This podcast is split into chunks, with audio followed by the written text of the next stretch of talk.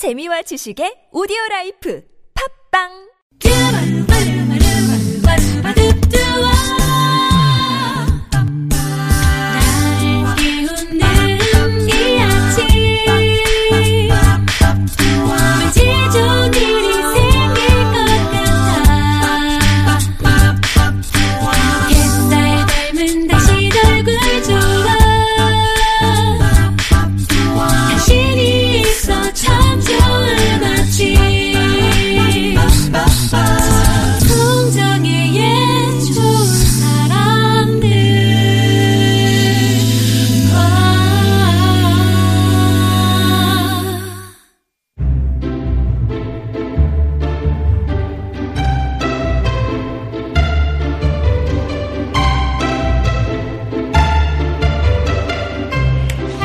위게나 벨티는 사람의 웃는 얼굴은 햇빛과 같이 친근감을 준다고 했습니다. 하지만 웃음을 앗아가고 얼굴에 그림자를 드리우게 만드는 게 있죠. 바로 걱정과 고민인데요. 자, 여러분 얼굴에 드리운 그림자를 수거해 갑니다. 이호선의 통하는 아침, 숭실사이버대학교 기독교 상담복지학과 이호선 교수님 모셨습니다. 안녕하세요. 안녕하세요. 반갑습니다. 인생 미화원 이호선입니다. 수거해 드립니다. 네. 여러분의 걱정과 근심을 말끔하게 수거해 드립니다. 자, 오늘은 또 어떤 고민들 주셨을까 궁금한데요. 여러분 음, 사연 가운데서 익명을 원하신 동생 유감님 사연을 오늘 처음 함께 하죠.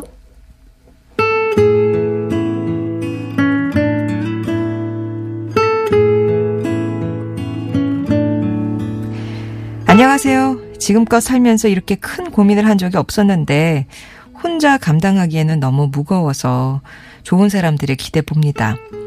제게는 두 살 터울의 남동생이 있습니다.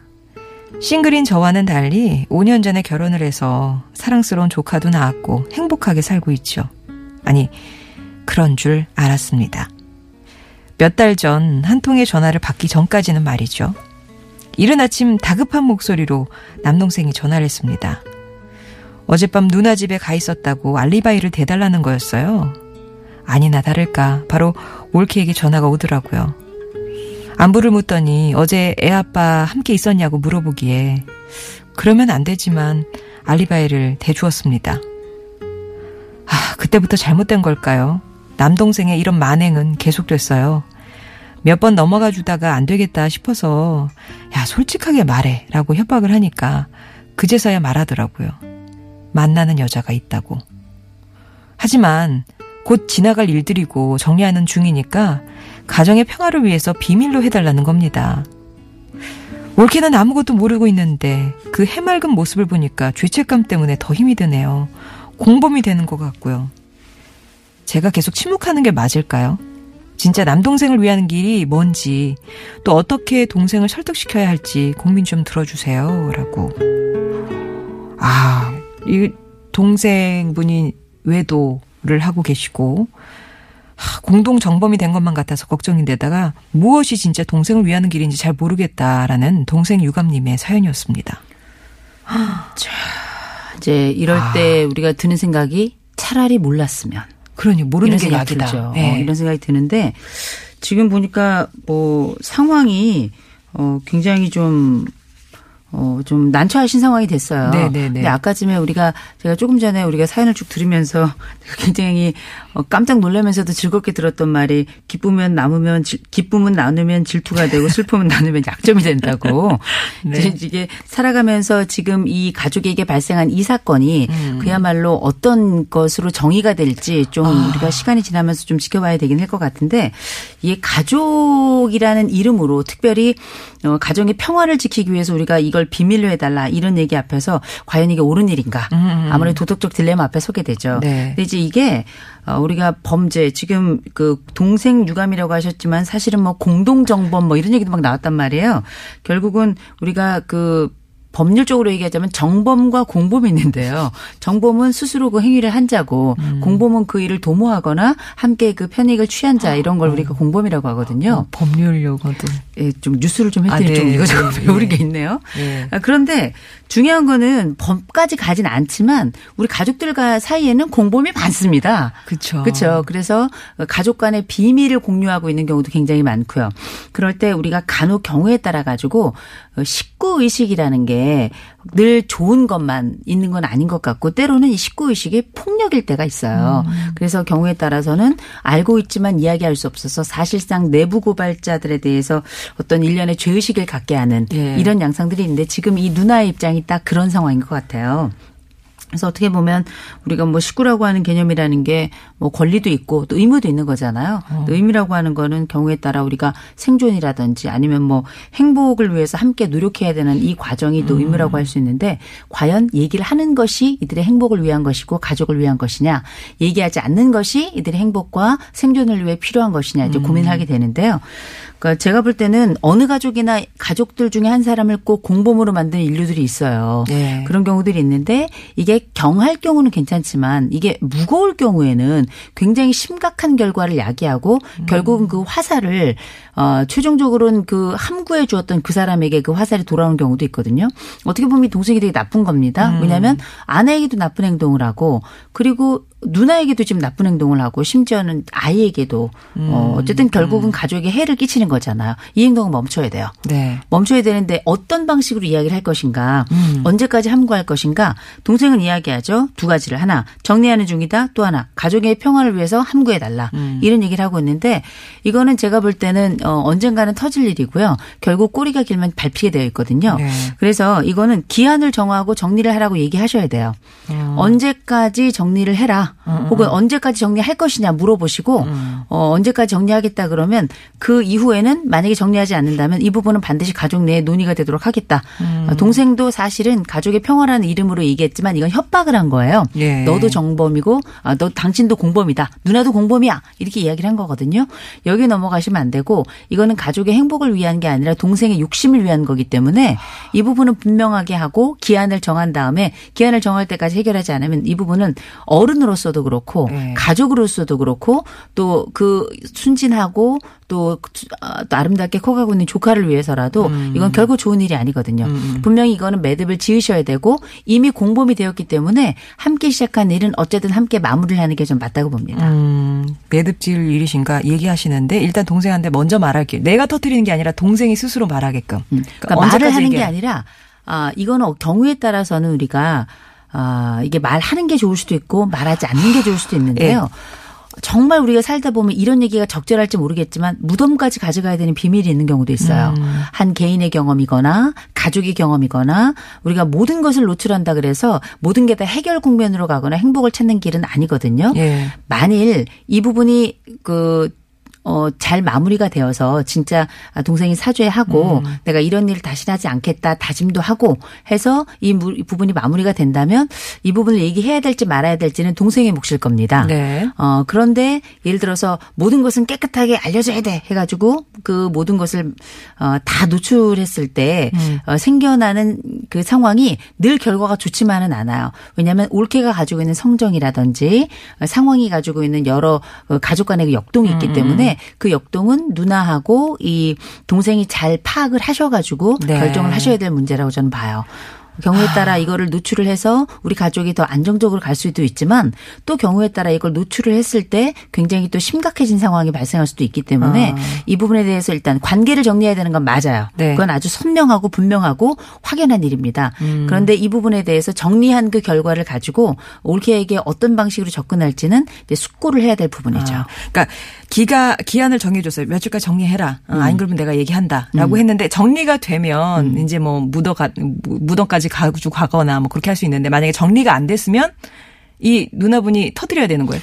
아니죠. 그건 무작정 터뜨리는 것들면 안 되는 것이 왜냐하면 이거는 동생의 사생활이기도 해요. 그러니까 우리가 관여도라는 것 어떤 어떤 식으로 얼마만큼 관여를 해야 될 것인가 굉장히 고민인데 엄밀히 말하자면 이미 동생은 독립을 해가지고 자기의 삶을 살고 있기 때문에 이 누나가 올케에게 가서 사실은 말이다 이렇게 이야기하는 거는 월권이에요. 아. 어, 결국은 이 부분에 대해서 최종적으로 말할 할 것인가 말 것인가는 동생에게 달려 있는 겁니다. 다만 네. 이 동생에게 누나로서 또 어른으로서 가족 의 일원으로서 멈춰야 될 것을 이야기하고 또 멈춰야 될 것에 대해서 강력하게 언급을 한 다음에 멈출 수 있도록 최대한 노력을 하는 것 이게 누나들 누나의 몫이라고 봐야 되겠죠. 거기까지군요. 그러니까 어떻게 보면은 이런 상황에 처해 있는 분들이 아마 간혹 있을 겁니다. 간혹 네. 계실 텐데 그럴 때 우리가 왜 책임질 수 없는 부분까지 관여를 하게 되면 음. 이 책임질 수 없는 부분이 오히려 어, 상황을 굉장히 어렵게 만드는 또 상황이 생겨요.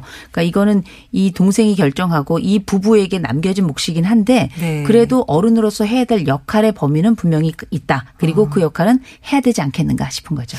그 주변에 많은 사례들 보면은 남자분들이 이제 뭐 이를테면 외도를 할때 음. 지나간다, 다 지나가는 바람이다, 뭐 어, 정리한다, 뭐 음. 이렇게 얘기하는데 그 말을 어 어느 정도 믿을 수 있을까요? 아, 이게 이제 초범이냐 재범이냐 네. 뭐 아니면 어, 다중범이냐에 따라 음. 좀 다르긴 한데요.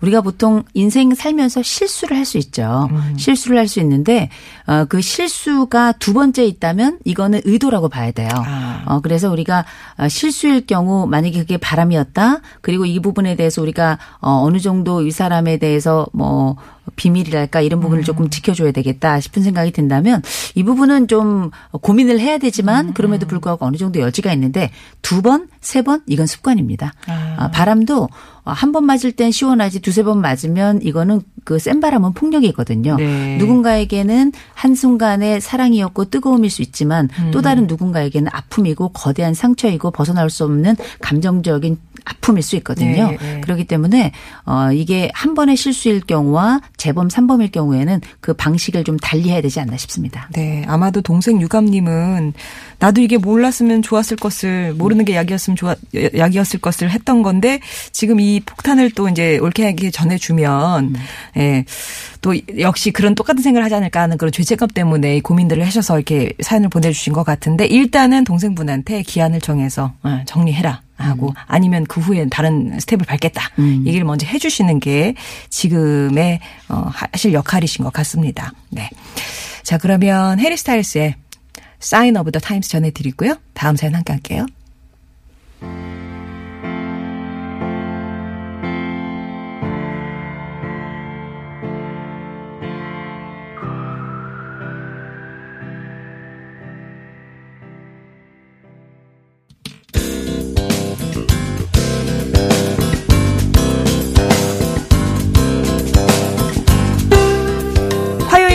해결하지 못하는 크고 작은 고민들 머리 맞대고 함께 고민해 봅니다. 2호선에 통하는 아침 두 번째 사연 함께 할게요. 익명으로 아 그 입 다물라 님이 보내주신 사연입니다.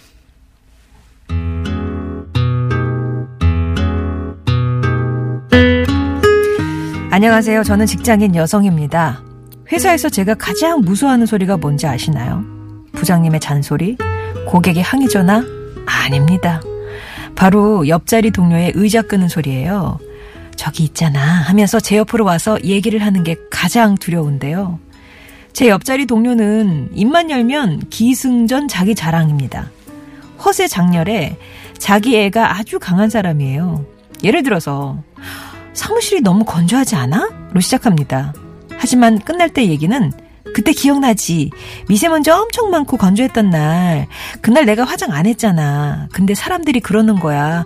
내 피부가 빛난다고. 네가 봐도 그래? 이런 식입니다.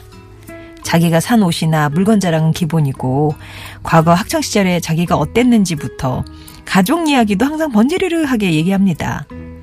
몇 달 전엔 동료가 회사에서 이달의 직원상을 받았거든요. 솔직히 그거 돌아가면서 받는 거예요. 저도 받은 적도 있고 엄청나게 큰 의미는 없는 상이지만 이 동료의 반응은 달랐습니다. 고객사 직원부터 만나는 사람들마다 대놓고 자랑을 했고요. 사람들 있는 자리에서 제가요 최고 점수를 받았다고 그러더라고요. 호선 씨는 몇 점이었지? 라면서 저랑 비교까지 하는 겁니다. 속마음으로는 아우 너 잘났다 하고 싶지만 어떻게 그럴 수 있습니까? 헉, 대단하다라고 인정해 주는 것도 이제 정말 지치네요. 차라리 나쁜 사람이면 이런 말도 안 하는데 순수하고 눈치가 없으니 쓴말하기도 미안합니다. 동료의 계속되는 자기 자랑 어떻게 막을 수 있을까요? 무시해도요 아랑곳하지 않습니다. 도와주세요라고. 야, 두 번째 사연은 입만 열면 자기 자랑에 늘 자신의 인정 욕구에 홍해줘야 하는 직장, 동- 동료 때문에 고민이다 하는 그 입 다물라님의 사연이었습니다. 맘 같아서는 그 입 꼬매라 이렇게 하고 싶을 것 같았을 거예요. 이, 이 소리가 제일 무서운 거죠. 그러니까 이 의자 끄는 소리. 와가지고 예. 우리가 뭐 명절이 무섭다고 하지만 제일 무서운 건 일상이거든요.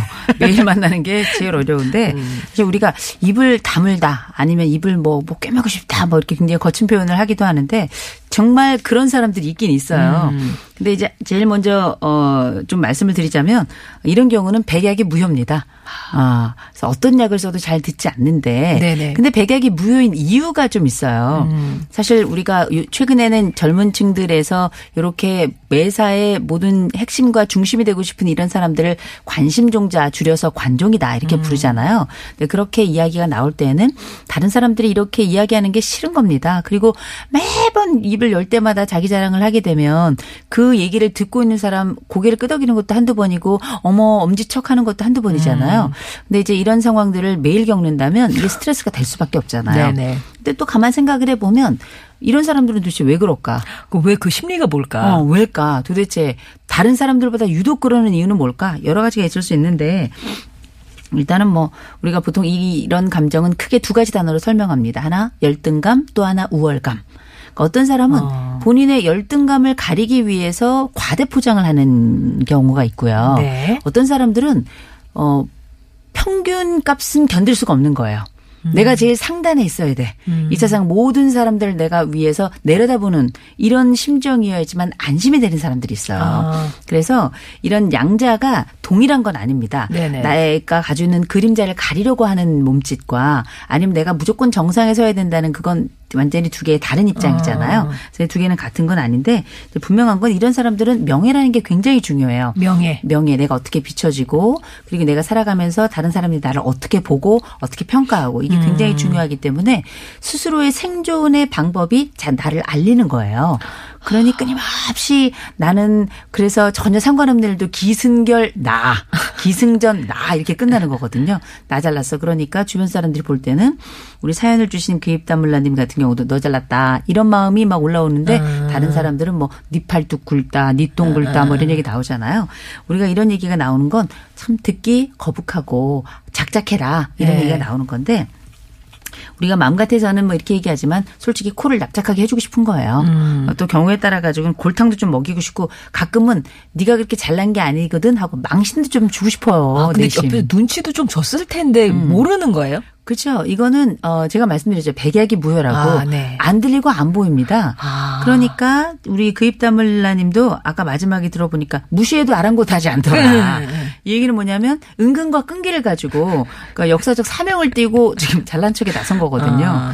근데 이제 생각해 보면 그 톨스토이 얘기가 맞습니다. 뭐 겸손한 사람들은 모든 사람들에게 호감을 얻는다. 이런 얘기를 우리가 아. 알고 있지만 이분들에게는 겸손의 의미가 없어요. 음. 일단 내가 가지고 있는 이 충족해야 될 아직도 늘 먹어도 배고프고 늘 인정을 받지만 그 인정만으로는 충족이 되지 않는 거기 어떻게 때문에 보면 불안한 상태인가요? 그렇죠. 어떻게 보면 안쓰러운 상태라고 봐야죠. 아. 어, 내가 뒤처질까봐 늘 두렵고, 어, 늘 내가 앞쪽에 서지 않으면은 난 뒤처진 사람 같고, 이런 아주 복잡한 그 심리적 역동이 있는 거라, 여기 이거를 컨트롤 할 수 있기가 참 어렵습니다. 왜냐하면 내가 가지고 있는 열등감이나 우월감을 컨트롤하기도 어려운데, 타인의 열등감과 우월감을 컨트롤한다는 건 더 어려운 일이겠죠. 예. 그래서 이제 이제 감히 좀 말씀을 좀 몇 가지를 드리자면 음, 제일 먼저는 이런 분들과 함께 만날 때에는 아, 두 가지 방법입니다. 당근과 채찍의 방법을 쓰는 거예요. 하나 잘난 척에 관련된 이야기를 할 때에는 어, 쳐다는 보지만 고개를 끄덕이거나 반응하지 마시고요. 음. 그리고 어 겸손을 겸손하거나 평이한 이야기를 할 때는 엄지를 척 들어주셔야 돼요.